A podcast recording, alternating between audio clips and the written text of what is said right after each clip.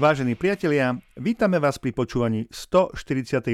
časti podcastu Incident. Podcastu o svete útokov, zraniteľností, únikov dát, O informačných technológiách, o ich použití a najmä o ich zneužití, ale tiež o tom, čo robiť, prípadne čo nerobiť. ako postupovať, čo robiť preventívne, aby ste riziko, že sa stanete obeťou, čo najviac minimalizovali. Tak presne o tom budeme hovoriť aj dnes. A podcastom vás už štandardne bude sprevádzať Kasper. A Maťo. Takže čo máme dnes pre vás nachystané? No, spomenieme niekoľko zaujímavých darčekov, hračiek, na, zdôrazníme slovo etický hacking, ktoré sa dajú kúpiť aj priamo na Amazone. Spoločnosť Sony bola hacknutá a k útoku sa hlásia až dve skupiny. Severokorejci hackli ruského dizajnera vesmírnych rakiet. Povieme si o tom, že Zero Day zraniteľnosť v Google Chrome sa netýka len Google Chrome. A upozornenie, ak vo vašej budove prevádzkujete zariadenie na báze Johnson Controls, tak by ste mali spozornieť. A pozor, to nie je všetko. Boli sme aj na zaujímavých prednáškach. Spoločnosť Alanata mala svoju druhú sériu Alanata Talks, na ktorom sme vzkriesili mŕtvý perimeter. No tak, toto si naozaj nenechajte uísť. Čo dať hackerovi pod stromček? No, Vianoce sa pomaly blížia a vy začínate rozmýšľať, aký darček by bol vhodný pre, zdôrazňujeme, etického hackera. No veď aj ransomware.vc eticky požiadali o GDPR poplatok, ináč vraj Sony bonznú, čo všetko uniklo. Áno, no, o tom máme tu druhú správu, takže ešte nepredbiehaj. Dobre, takže poďme späť ku tým gadgetom či hračkám, ako si začal, ktoré môžu byť celkom zaujímavé, nestoja veľa a mnohé sa predávajú aj bežne na Amazone. Ale treba poznamenať, že výrobcom je väčšinou spoločnosť Hack5, ktorá už viac ako 15 rokov vyrába tieto hackerské hračky. Prvé je zaujímavý USB kľúč Rubber Ducky. Vyrába spoločnosť Hack5, mm, ešte ju v závere spomenieme. A keď vložíte ten kľúč do USB portu, počítač ho bude vnímať ako klávesnicu a bude akceptovať vstup z neho ako z klávesnice. Takže už len napísať vhodný kódik, ktorý sa má spustiť a získať fyzický prístup k počítaču. Presne tak, pre. Rubber Ducky je predpripravených množstvo rôznych payloads, teda spustiteľných kódikov, stačí si vybrať, alebo kľudne naprogramovať vlastný. E, Úžasná vecička na testovanie toho, či zamestnanci neporušujú bezpečnostné pravidlá a nestrkajú náhodné nájdené kľúče do počítačov. Stojí síce 80 dolárov a áno, také testovanie sa dá urobiť aj jednoduchšie a za menej peňazí, ale lenivosť stojí za to. Áno, krajšia hračka je ale USB kľúč Bažbany. Obsahuje štvojadrový procesor A7 s výkonom 1,3 GHz, 8 GB NAND SSD pamäť a za 7 sekúnd nabutuje Debian Linux aj s množstvom nástrojov ako Nmap, Metasploit, Responder, Impacket a ďalšie. No, okrem toho viete použiť slot na microSD kartu a rozšíriť tak pamäť tohto USB králika na 2 terabajty. A to nie je všetko. Ak to objednáte dnes, Presne tak, to nie je všetko. Pomocou Bluetooth eh, hračkou, s touto hračkou viete komunikovať cez mobil a mať tak eh, skenovanie či útok pod palcom aj na diálku. Cena 120 dolárov, no nekup to, když je to tak lacný. um, pokiaľ potrebujete mať istotu, že ste spolahlivo zničili disk a možno dokonca aj počítať so všetkými dátami na ňom, tak USB Killer je presne to práve, čo hľadáte. Je to opäť USB kľúč, ktorý funguje následovne. Po pripojení k zariadeniu, teda do USB portu počítača, USB Killer rýchlo nabije svoje kondenzátory z napájania USB portu. Keď je zariadenie nabité, tak zase cez dátové linky USB portu vybije veľkosťou jednosmerného napätia minus 200 V.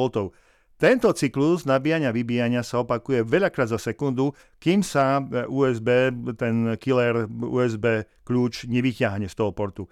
Výsledkom je, že cieľové zariadenie bude spalené a neopraviteľné. Cena? No, 75 lipier, uvádzame to v librách, pretože sme ho našli na anglickom Amazone. Na stránkach hack5.org eh, toho nájdete oveľa viac. Jedna hračka je krajšia ako druhá. Počnúť Wi-Fi pentestov, eh, alebo pentest toolov, cez spomínané USB hotplug hračky určené na útok, po OMG káble a adaptéry, čo sú v podstate nabíjačky telefónov s počítačovým implantátom. Vhodné na sofistikované testovanie útokov. Čo by si chcel ty? Ja, ja by som chcel robotické Lego.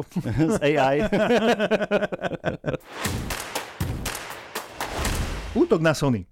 Pondelok 25. septembra vyhlásila e, nová, v podstate ešte neznáma hackerská skupina Ransomed.vc, že úspešne prenikla do systémov Sony.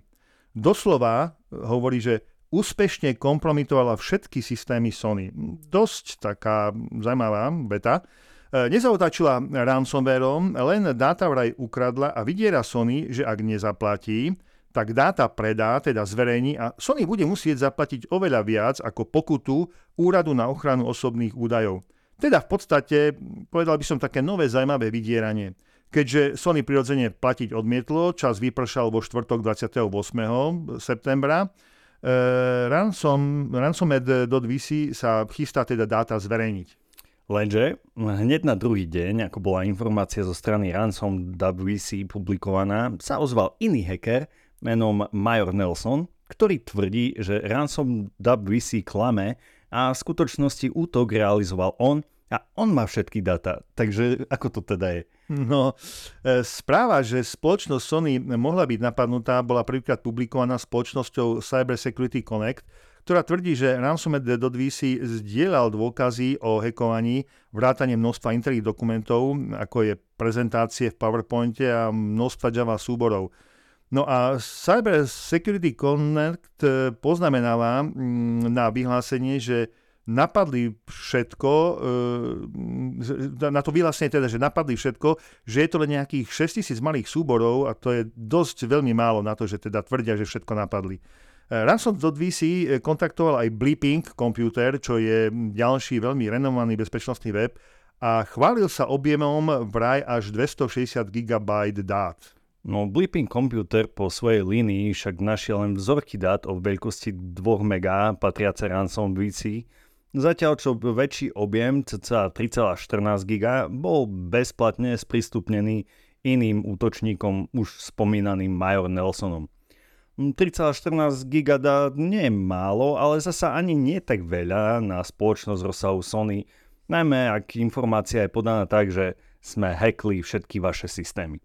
Tak, tak. A hlavne nechcú výkupné a len tvrdia, že idú dáta predávať. Takže na jednej strane ransom.vc, ktorá sa vyráža GDPR pokutami a chce výkupné zamlčanlivosť a na druhej strane nezávislý hacker ktorý vyzerá, že s ransom.dv si pohrdá a tvrdí, že to babráci, ktorí sa chcú len zviesť na cudom úsilí. E, podľa Major Nelson e, teda tvrdí on, že, že sa mu podarilo ukradnúť prístupové práva do interných systémov, politiky pre zvládnutie incidentu má brať tiež a tiež nejaké ďalšie internet dokumenty. Sony útok síce potvrdila, ale nepotvrdila rozsah útoku. Zatiaľ stále prebieha vyšetrovanie. V každom prípade je to celkom zaujímavý a poučný príbeh. Nový spôsob vydierania a boj útočníkov medzi sebou. Severokorejská priateľská špionáž Rusov Sentinel Labs začiatkom augusta oznámila, že za hacknutím e-mailového servera a IT systémov neziskovej organizácie mašinostrojenia kde útočníci implantovali zadné vrátka do systému Windows s názvom OpenCurt, stojí hackerská skupina Scarecraft. Neziskovka mašinostrojenia je ruský dizajner a výrobca orbitálnych vozidiel, kozmických lodí a taktických obranných a útočných rakiet používaných ruskou a indickou armádou. Americké ministerstvo financí túto spoločnosť sankciovalo už v roku 2014 za jej angažovanosť v rúsko-ukrajinskej vojne. Skupina Scarecraft, alebo ináč APT-37, je zase hackerská skupina sponzorovaná severokorejským štátom a venuje sa kybernetickej špionáži, teda sleduje a kradne zaujímavé dáta. No, špionážny útok bol odhalený po tom, čo unikli e-maily neziskovky mašinostrojenia, kde bola aj komunikácia IT personálu, ktorý varoval pred možným kybernetickým incidentom ešte v júli 2022 mailovej komunikácii debatovali o podozrivej sieťovej komunikácii medzi procesmi bežiacimi na interných zariadeniach a na externých serveroch. Po analýze IP adries a iných indikátorov kompromitácie nájdených v týchto e-mailoch, ktoré unikli, tak Sentinel Labs zistila, že ruská organizácia bola infikovaná Windows backdoorom OpenCard. A to je malware s bohatými funkciami, ktorý bol predtým spojený zase s inou severokorejskou hackerskou skupinou, o ktorej sme už aj my hovorili, a to je Lazarus Group. No, nie je síce jasné, či tieto skupiny na útoku spolupracovali alebo nie, ale ani to nie je až tak podstatné. Mm, Severná Korea potrebuje nové informácie, aby urýchlila vývoj rakiet a je veľmi nepravdepodobné, že by podobné útoky neskúšala aj v iných krajinách, ktoré majú v tejto oblasti výborné skúsenosti. Takže táto informácia môže znamenať, že... No, buď, že buď sú zadné dvierka u iných výrobcov ešte neodhalené a budeme o tom ešte počuť, alebo... No, alebo sa podarilo otvoriť len tieto jedny dvere výrobcu rakiet, pretože ostatné sú kvalitne zabezpečené. Problémy objavené v knižniciach pre Google Chrome sa netýkajú iba Google. 11. septembra Google zverejnil zraniteľnosť z CVE 2023-4863. Je to kritická zraniteľnosť v knižnici LibWebP. E, túto knižnicu nevyužíva len Google prehliadač, ale aj obrovské množstvo ďalších softverov a prešli 2 týždne, presnejšie 17 dní a je tu ďalšia Zero Day zraniteľnosť CVE pomočka 2023 pomočka 5217 ktorá sa týka inej knižnice libvpx. Aj tá je zakomponovaná v množstve softverových riešení a linku teda nájdete na blogu k tomuto podcastu. Problém je v kodovaní videa do formátu VP8. Útok pomocou CBE 2023-5217, teda ten, ten novší, si vyžaduje, aby zariadenie, teda počítač, chcel vstupné video prekodovať do formátu VP8. Na druhej strane tá staršia zraniteľnosť 4863 funguje tak, že postačuje spustiť špeciálne upravené video. V oboch prípadoch dochádza k narušeniu hraníc vykonávaného programu, čo spôsobí možnosť vykonávania ľubovoľného príkazu na počítači obete.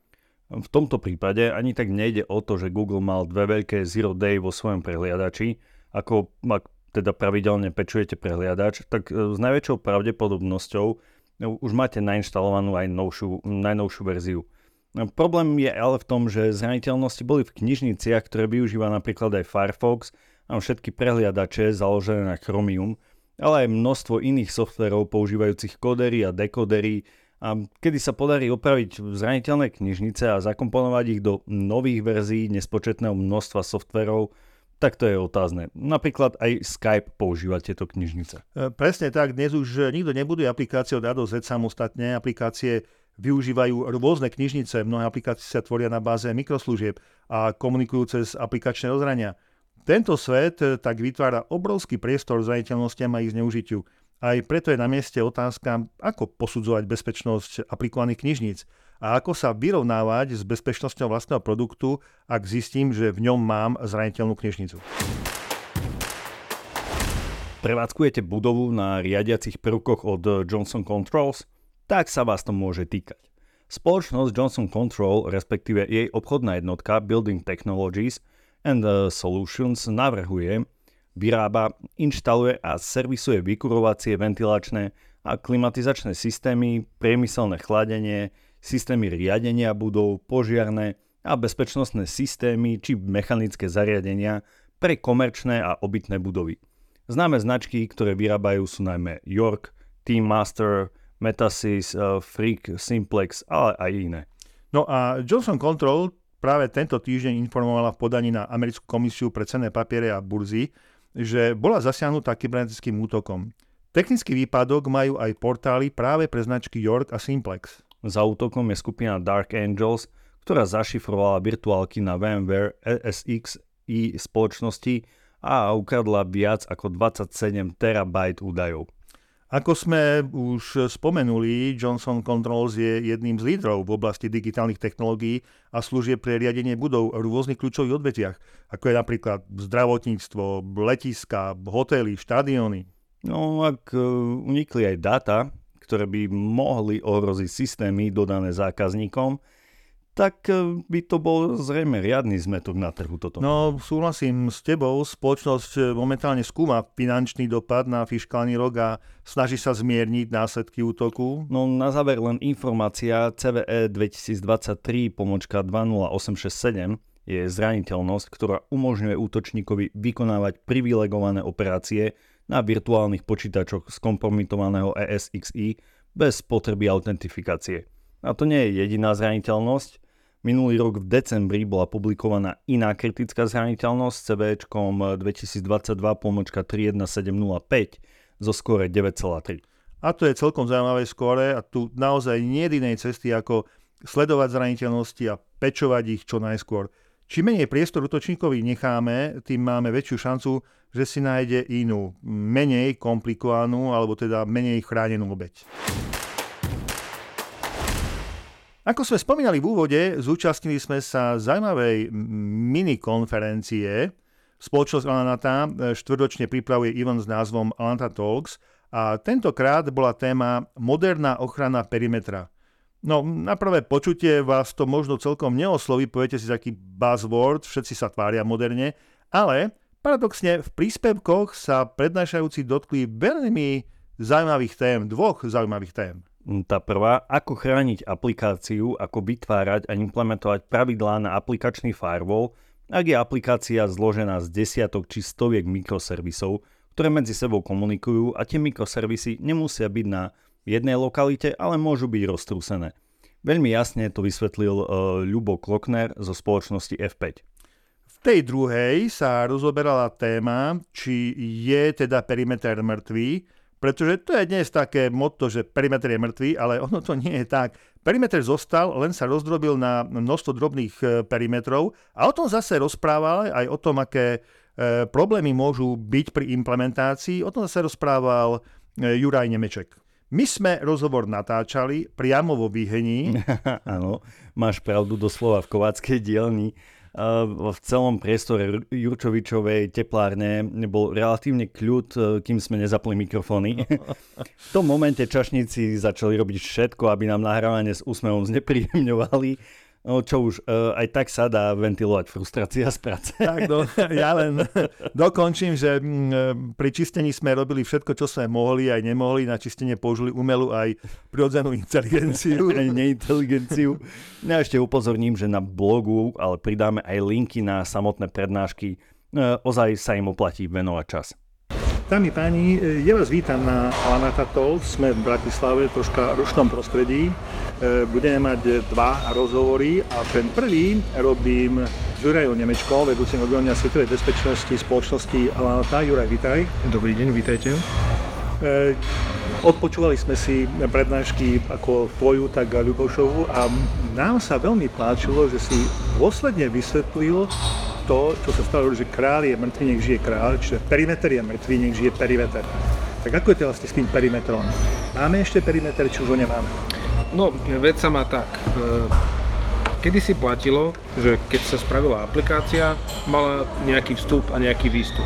Existoval aplikačný monolit, a bolo jasne popísané, kde treba umiestniť bezpečnosť, keď sme všetky dáta prichádzajúce a odchádzajúce z aplikácie chceli nejakým spôsobom kontrolovať. Dnes už je situácia komplikovanejšia, pretože už není v móde robiť aplikácie tak ako kedysi, ako jeden ucelený veľký celok, ale moderné je dnes aplikácie rozdielovať do samostatných malých mikrosegmentovaných častí a po, jednoznačným spôsobom popísať, ako tieto časti spolu komunikujú. No vzniká tým z hľadiska ich ochrany problém, pretože není ľudsky možné ustriehnúť všetky prestupy a jednoznačne overiť e, všetky množstva tých Aby som mal všetky o svojom datacentre, tak povedzme, ešte som furt vo vnútri, ale ale samozrejme platí, že sa to nasadzuje čiastočne do cloudu, čiastočne v datovom centre, čiastočne všelikde inde. Takže perimeter ako taký stále existuje, len už nie je len jeden ten tradičný, ale ich niekoľko druhov. Dá sa hovoriť aj o tzv. polopriepustnom alebo porous perimetri, kedy vlastne e, časť perimetra sa nachádza v cloude, časť perimetra sa nachádza u vás v lokálnom dátovom centre, časť perimetra je povedzme u vášho dodávateľa, či už pásového, sásového alebo jasového a samozrejme chrániť tie aplikácie treba v tomto prípade rovnako. Keď si to predstavujem takto, že kde všade mám nejaký kúsok aplikácie, v takom kláde, v takom kláde, v takom kláde, okolo tejto aplikácie je vlastne perimeter. Pretože ja vstupujem do tejto aplikácie cez nejaké API a musím vlastne tú komunikáciu chrániť. Dobre hovorím? Teoreticky áno, existujú aplikácie, pri, pri ktorých sa tá ochrana vlastne má realizovať presne takýmto spôsobom, no je to podmienené ich komplexnosťou, respektíve otázkou, či, či naozaj tá aplikácia je vzhľadom na svoje integrácie a všetky dáta z externého prostredia, ktorá ona potrebuje konzumovať, či je naozaj takáto uzavretá, alebo či je v rámci jej samotného vnútra možné identifikovať body, ktorých tú ochranu tiež dáva zmysel aplikovať. Je to teda tým pádom podmienené od aplikácie k aplikácii. E, to znamená, že keby sme si teraz povedali, že aké nástroje perimetra máme, tak čo by sme všetko vedeli dnes použiť? No, otázka skôr znie, či, či taký nástroj vôbec existuje a, a či, e, ak nejaké máme a používame, či sú to tie správne. Pretože pre ochranu aplikácie potrebujeme vlastne nástroj, ktorý aplikácii rozumie, e, je schopný v rámci aplikácie poznať, čo je to správna komunikácia je v rámci aplikácie schopný spoznať, čo je to zaručenie nesprávna aplikácia, e, komunikácia, áno, a, a hlavne vie tieto dva extrémy vzájomne porovnať. A potom už je len výber správneho nástroja, ďalšia polovička roboty pri, pri definovaní tej, tej ochrany samotnej. Čiže um, naskytá sa nám tu niekoľko rôznych nástrojov, ktoré v portfóliu nejakého bezpečnostného konzultanta, experta alebo človek, ktorý tú bezpečnosť zasadzuje, máme k dispozícii. Je teda otázne, ako k tomu pristúpiť správne. Um, napríklad niektorí ľudia sa môžu domnievať, že správny, správny nástroj je to cieľe napríklad firewall, ktorý sa nachádza vždy nutne v nejakom sieťovom perimetri, dneska už pomaly každej firmy. Um, je teda otázka, hej, pretože on napríklad tiež zaručenie uh, nesprávnej druhy komunikácie je schopný rozpoznať. Moderné firewally už na tieto signátory v sebe majú Problém s firewallom je však ten, že on aplikácii nerozumie. Není to jeho úlohou a preto to není vhodný nástroj na, na, na vlastne ochranu sieťového perimetra. Potom niektorí ľudia tvrdia, že nám stačia, alebo možno nazdávajú sa neskôr lepší pojem, že stačí používať cloud native riešenie. Mám aplikáciu v cloude, eh, cloud samotný aplikácii rozumie, pretože je navrhnutý, aby rozumel, keďže to je to, eh, na čo ten cloud samotný existuje, takže obsahuje nástroje na jeho ochranu. Realita je však taká, že všetky tie cloud native riešenia, aspoň tie, čo som ja mal možnosť pozrieť a kontrolovať, nedosahujú tú mieru kvality ochrany tak, ako je požadovaná. Najmä v schopnosti porovnávať extrémy medzi správnym a nesprávnym sú tie riešenia v dnešnej dobe ešte stále dosť nedostatočné aspoň za mnou, čo sa tohto týka. No a posledný taký nesprávny spôsob, alebo milný dojem nám môže dávať aj možnosť aplikovania tzv. Zero Trust metodiky pri ochrane veľmi aplikácií. Tá je založená na fakte, že namiesto toho, aby som rozdieloval aplikačný prístup alebo pohľad na to, čo je vonku a to, čo je vnútri, čiže perimeter a nejakí trusted používateľia, tak vlastne z každého používateľa spravím takého trusted prostredníctvom silného vynúcovania, overovania, dvojfaktorovej autentifikácie, kontroly zariadenia, prostredia a podobne. To už potom každý výrobca, každý človek alebo každá firma, ktorá toto rieši, k tomu pristupuje nejako trošku inak. Um, problém tam je však v tom, že ani ZTNA aplikácie, napriek tomu, že trochu aplikácie rozumieť musia, není od nich potrebné, aby rozumeli úplne celému kontextu toho, čo sa v tej aplikácii deje a tým pádom tiež nie sú úplne vhodný nástroj. Je to správny doplnok, ale na, no, na zabezpečenie tej plnej miery ochrany je to žiaľ ešte dnes stále nedostatočné. Možno niekedy do budúcna bude existovať ten riešenie, ktoré sebe ten správny nástroj rovno zahrnie, zatiaľ o tom o takom ja neviem. Tak aplikáciám rozumejú web application firewally, tak toto by mohol byť ten správny áno, áno, áno, áno, k tomu samozrejme smerujeme. Stále platí, že aj, aj ako pri klasickom tradičnom sieťovom perimetri a monolitických aplikáciách aj moderné cloudové, hybridné, mikrosegmentované a všelijaké iné aplikácie vyžadujú, aby ste predne a do ich vnútra umiestnili WAF na to, aby ste vlastne dosiahli tú mieru bezpečnosti, ktorá je dnes požadovaná. Um, naskytá sa tu ešte jedna možnosť, možno sa už niektorí z vás stretli s tým pojmom a to je WAAP, e, preklade teda Web Application and API Protection.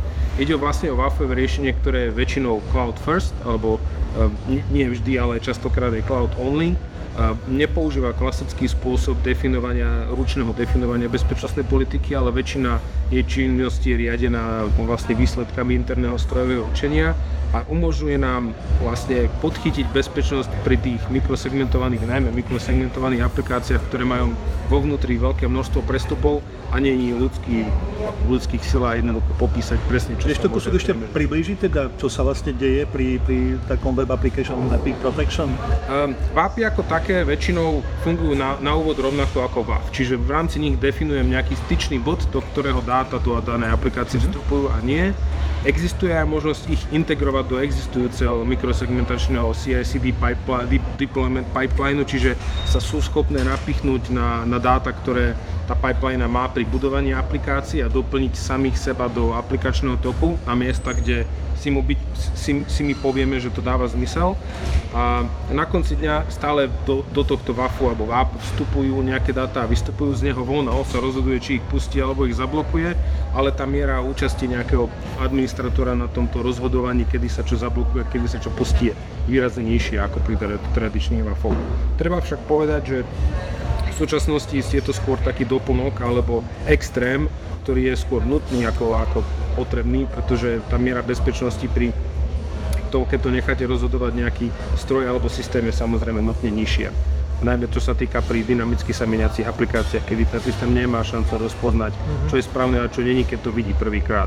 Hej, tam sa vždy spolieha na to, že, že tie správne dáta sa opakujú výrazne častejšie ako tie nesprávne. Čiže v podstate máme nejaký, povedal by som, že mikrosegmentačný perimeter, pretože tých perimetrov, keď sme mali podstatne viacej a my teda vlastne potrebujeme riadiť bezpečnosť, nastavovať pravidlá v komunikácii medzi jednotlivými API, medzi jednotlivými mikrosegmentami. Tak, Ako to, to zvládne? No, znova platí, že není v ľudských silách to uchopiť a, m, spôsobom, aký sa používal dodnes, že jednoducho zoberiem si od aplikačného vývojára nejaký popis a, a ten ručne aplikujem na všetky miesta, kde to dáva zmysel. E, musíme buď použiť strojové učenie. Špecificky pri API aplikáciách je ešte jedna výhoda, že pri ich tvorbe dnes už je bežné, že sa dodáva definícia toho, ako to komunikačné rozhranie vyzerá a to je vlastne miesto, z ktorého sa dá odraziť pri tvorbe bezpečnostnej politiky a máme aj v praxi s tým veľkú úspešnosť, pretože v prvom kroku treba pri ochrane aplikácií blokovať to, čo tá aplikácia a dáta, ktoré neočakáva na miestach, kde na to nie sú vhodné a to je presne z toho predpisu možné jednoznačne učiť. E, budeme mať ešte ďalší rozhovor e, s človekom priamo z F5, kde sa budeme na tú tému troška baviť. Ale teda by som sa chcel spýtať, určite máte ako tá, skúsenosti s implementáciou takýchto riešení, aj keď prvá podotázka je, či je na Slovensku dostatok takých organizácií, ktoré by toto mohli využiť. Ja si viem predstaviť možno tak skôr finančný segment, e, tie mikrosegmentácie a či máte teda skúsenosť a pri tých skúsenostiach, či sú nejaké povedzme negatívne, alebo teda také varovné zistenia, na ktoré by si mal zákazník tak pozor a prečo by mal konzultovať medvedám. V praxi platí, že oproti západnému svetu je tu stredná východná Európa v adopcii cloudov ešte mierne pozadu, aspoň z môjho pohľadu to na trhu stále takto je. Faktom ale ostáva, že sa to mení, čiže toto množstvo implementácií bude pravdepodobne hraničia s istotou pripúdať. Problém je v tom, že existujú ľudia, alebo teda vývojári, ktorí sú označovaní ako DevOps alebo DevSecOps, ktorí nie sú zvyknutí rozmýšľať v reáliách tradičnej e, kybernetickej bezpečnosti a skôr sa spoliehajú na fakt, že um, sa schovajú za nejaké rozhranie, ktoré je jasne definované a tým pádom je vysoký predpoklad, že sa zneužiť nedá. V praxi práve preto je dôležité vlastne využívať technológie a výrobcov, ktorí, ktorí dokážu tieto dva svety prepojiť. Ten svet tej tradičnej bezpečnosti polohodnotnej, ručne oddretej a tej, ktorá je založená na tomto rýchlom dynamickom CI/CD based princípe. A to je práve napríklad aj spoločnosť F5, mm-hmm. o ktorej sme sa teda dnes rozprávali. Um, tam je základná výhoda v tom, že nemusíte sa nutne aj pri používaní čisto DevSecOps prístupu alebo nejakého kombinovaného s klasickým recyclom pri tých riešeniach, ktoré sú k dispozícii dnes vôbec vzdať akékoľvek miery bezpečnosti. Je to len otázka ich správneho nasadenia. To je vždy na posúdení a toho, toho sme to teda mm-hmm. A ešte tá druhá podotázka, e, pri tom nasadzovaní, e, na čo si pozriem narazil a na čo si treba dať pozor? Uh, platí, že v portfóliu spoločnosti F5 prebiehali historicky za posledný rok zmeny, čiže sú nejaké nové zariadenia, ktoré sa postupne v rámci release cycle dostávajú ku zákazníkom. Tam máme skúsenosti s tým, že si treba dávať pozor najmä na, na, na, na správne naplánovanie tej migrácie a na niektoré ostré hrany tých nových riešení, ktoré nutne musia byť. Um, pri deploymentoch v cloudoch zatiaľ máme skôr skúsenosť takú, že zákazníci e, sa snažia šetriť, pretože to je primárny cieľ primárna motivácia, prečo sa do cloudov vlastne migruje a väčšinou tým pádom volia tie cloud native riešenia, o ktorých už dnes vieme, že nedosahujú tú požadovanú mieru bezpečnosti.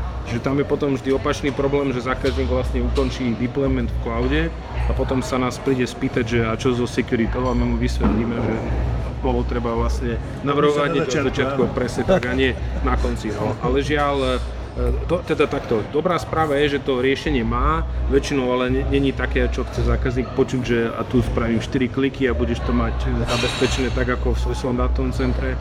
Väčšinou je to potom potrebné vždy ten stack a cloudový nejakým spôsobom podporiť.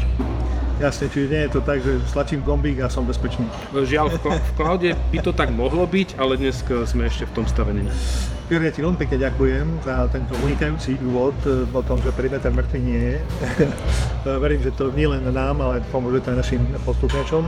Pri mikrofóne sa mali Juraj Nemečka, eh, vedúceho eh, sieťovej bezpečnosti spoločnosti Alanata. Ďakujem, ďakujem, dovidenia sme na Alanka Codes, to som už spomínal v prvom stupe.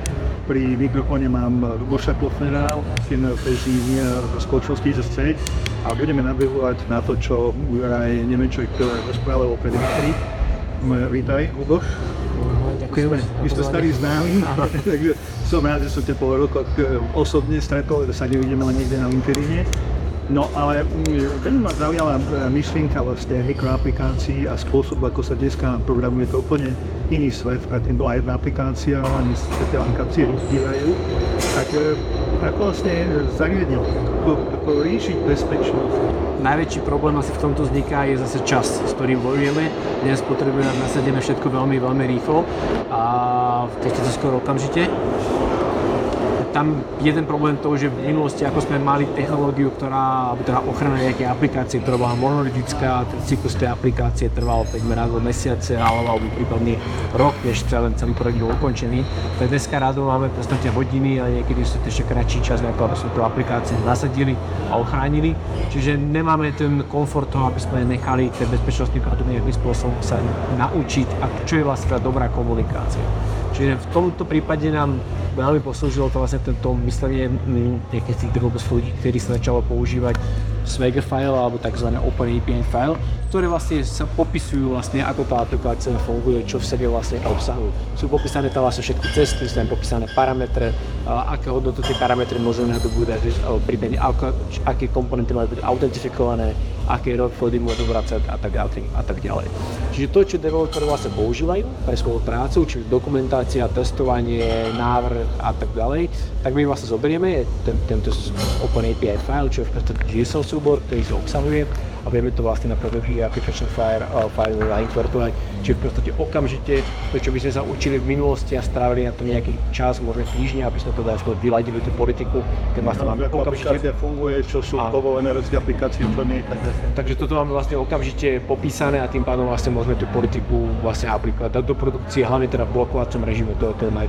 Keď vznikla vôbec tá myšlienka také, takéto metodiky používania Spitfire je jediná, je to všeobecný nástroj, ktorý použije? Je to všeobecný nástroj, majú tu aj vlastne iní vendory, ktorí takisto dokážu zaintegrovať ten, ten Open API file.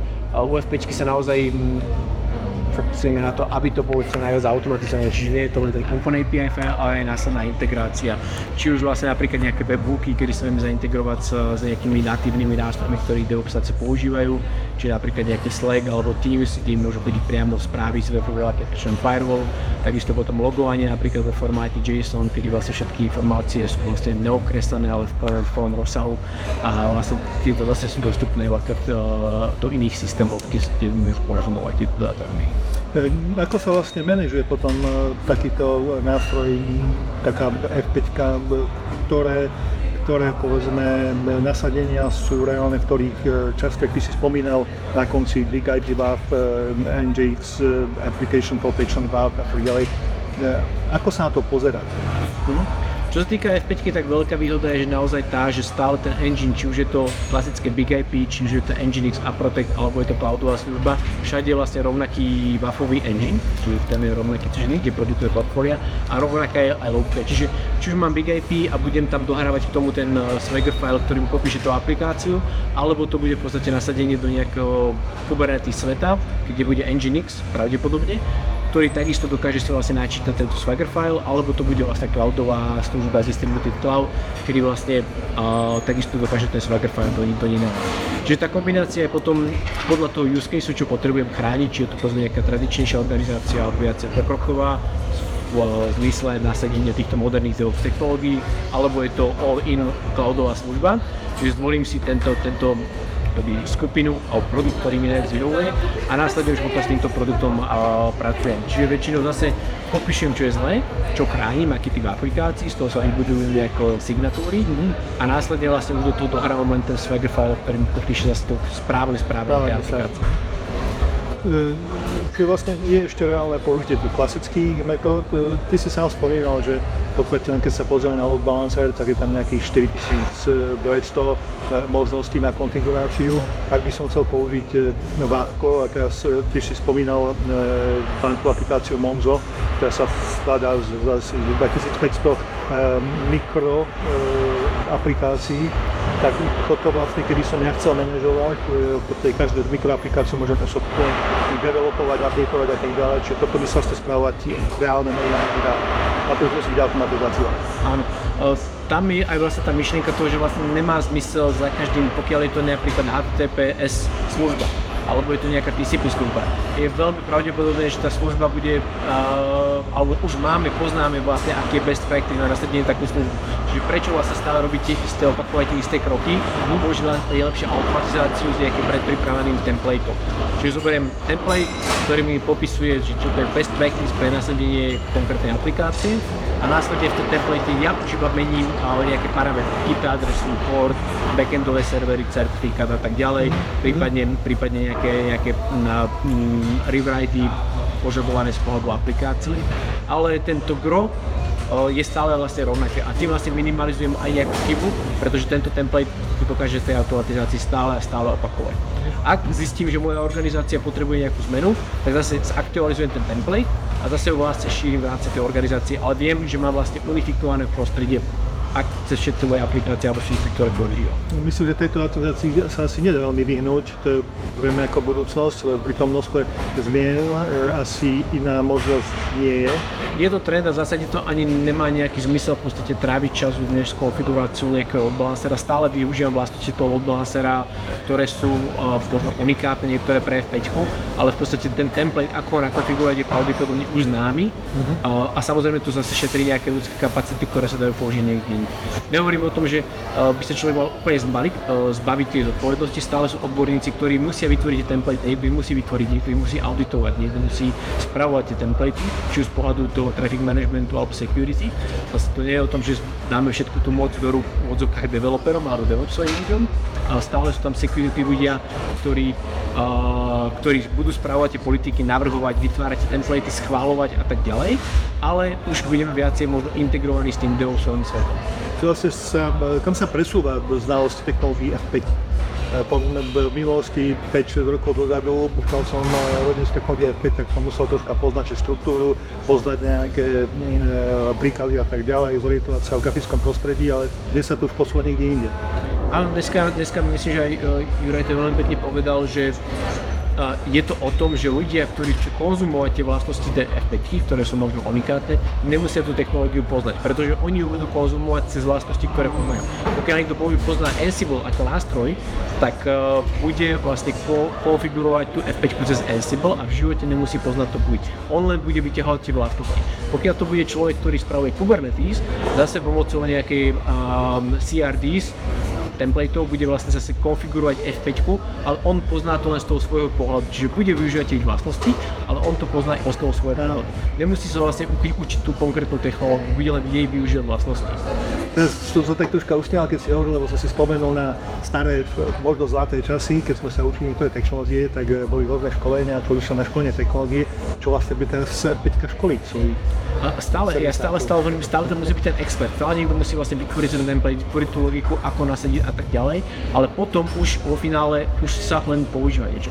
Veľmi dobrá vec bola, a dokonca to bolo pár rokov dozadu, jedna veľká česká banka, kedy mi hovorili, že e-deployment je o tom, že všetci prídu do ofisu, bolo ešte pred covidom, a všetci prídu z ofisu a stlačí sa jedno veľké tlačítko a to je prebehne deployment. A ja hovorím, chlapi, ale čo vy robíte proste v ofise? A hovorí, no raz za ten čas toho deploymentu, keď je povedzme raz za mesiac, tak my celý mesiac zlažíme tie skripty, aby to, aby to fungovalo. A toto je, toto je teda áno, že vyladia sa tie skripty, spravia sa templatey a keď už sa nasadzuje, tak viem, že prebehne to vlastne v nejakom kodifikovanom formáte a keďže ty zmiene kvantum, to nie je len jedna zmena, a minimalizujem ten ľudský, ľudský vstup do toho, v tej danej chvíli toho deploymentu. Čiže tu by sme tak taký nejaký záverečný odkaz poslucháčom, ktorí riešia e, mikroservisy, čo by sme odkázali z hľadiska bezpečnosti. Samozrejme to treba nepodceniť. Tie zraniteľnosti, tie chyby, ktoré boli v minulosti, všetky platné aj pre moderné služby, tam minimum tých vecí sa odstranilo Vektor útokov sa presúva na API? Vektor útokov sa presúva na API, ale stále tá istá technológia, ktorá je tam už 20 rokov, ktorá sa len jemne ohla. O, takže že stále je treba potrebné chrániť a pracovať o prístupovať k tým technológiám tak, má. A zase s rozumom tá moja security myšlienka je taká, za prvé mala byť neviditeľná, neotravovať príliš užívateľov a za druhé mali by sme vedieť, že kam investujeme ten čas. Rozdeliť si, ktoré sú kritické aplikácie, ktoré sú menej kritické, áno, kde to dáva zmysel. Uh-huh. Ľuboš, ja ti veľmi pekne ďakujem. Pri mikrofóne som mal Ľuboša Kotnera, senior solution inžiniera z spoločnosti 5. Ďakujem za pozvanie. Metasploit je na svete už 20 rokov a dnes má okolo 600 doplnkov. Možno použiť na testovanie zraniteľnosti počítačových systémov alebo na prieniky do vzdialených systémov. Ako mnoho nástrojov na bezpečnosť informácií aj Metasploit možno použiť prirodzene na legitímne, ale aj neoprávnené aktivity. E, čo však použiť na testovanie zraniteľnosti dronov, respektíve bezpilotných lietadiel, tzv. UMA, alebo teda uh, Unmanned Aerial Vehicles. Mm, Hekovanie dronov sa totiž stáva čoraz častejšie diskutovanou, diskutovanou témou v oblasti tzv. aktívnej ochrany, Offensive Security, v skratke OFSEC. A zdá sa, že podobne ako zaujal svoje miesto Metasploit, tak na scéne už pár rokov, také 3-4 roky, si buduje svoje meno Drone Split, čo je command line penetračný tool. Momentálne je to hlavne tool pre drony ovládané cez Wi-Fi, ale konečným cieľom je vraj dať dohromady čo najviac exploitov na čo najväčší počet dronov s rôznym spôsobom ovládania. No, Hackovanie dronov je celkom zaujímavá oblasť, či sa bavíme o civilnom alebo o vojenskom použití dronov ale jeseň sa nám zatiaľ pevne drží babieho leta, teploty sú stále na 20 stupňov, slnko svieti. Voda láka. Postavme si snehuliaka. no, kým sa však dnes s vami rozlúčime, upozorníme na našu kampaň Podpor incident. Náš dočasný web prežil pekných 5 rokov, ale to už ozaj nestačí. Ak si trúfate, postavte nám nový web a budeme vás... Nosiť na rukách. a budeme vás promovať celý najbližší rok. Podrobnosti nájdete na našom zatiaľ starom webe. No, na dnes je to všetko. Tešíme sa na vás už čoskoro pri 149. časti podcastu Incident. Dnes od mikrofónov Kasper a Maťo. Do, Do počutia, priatelia. priatelia.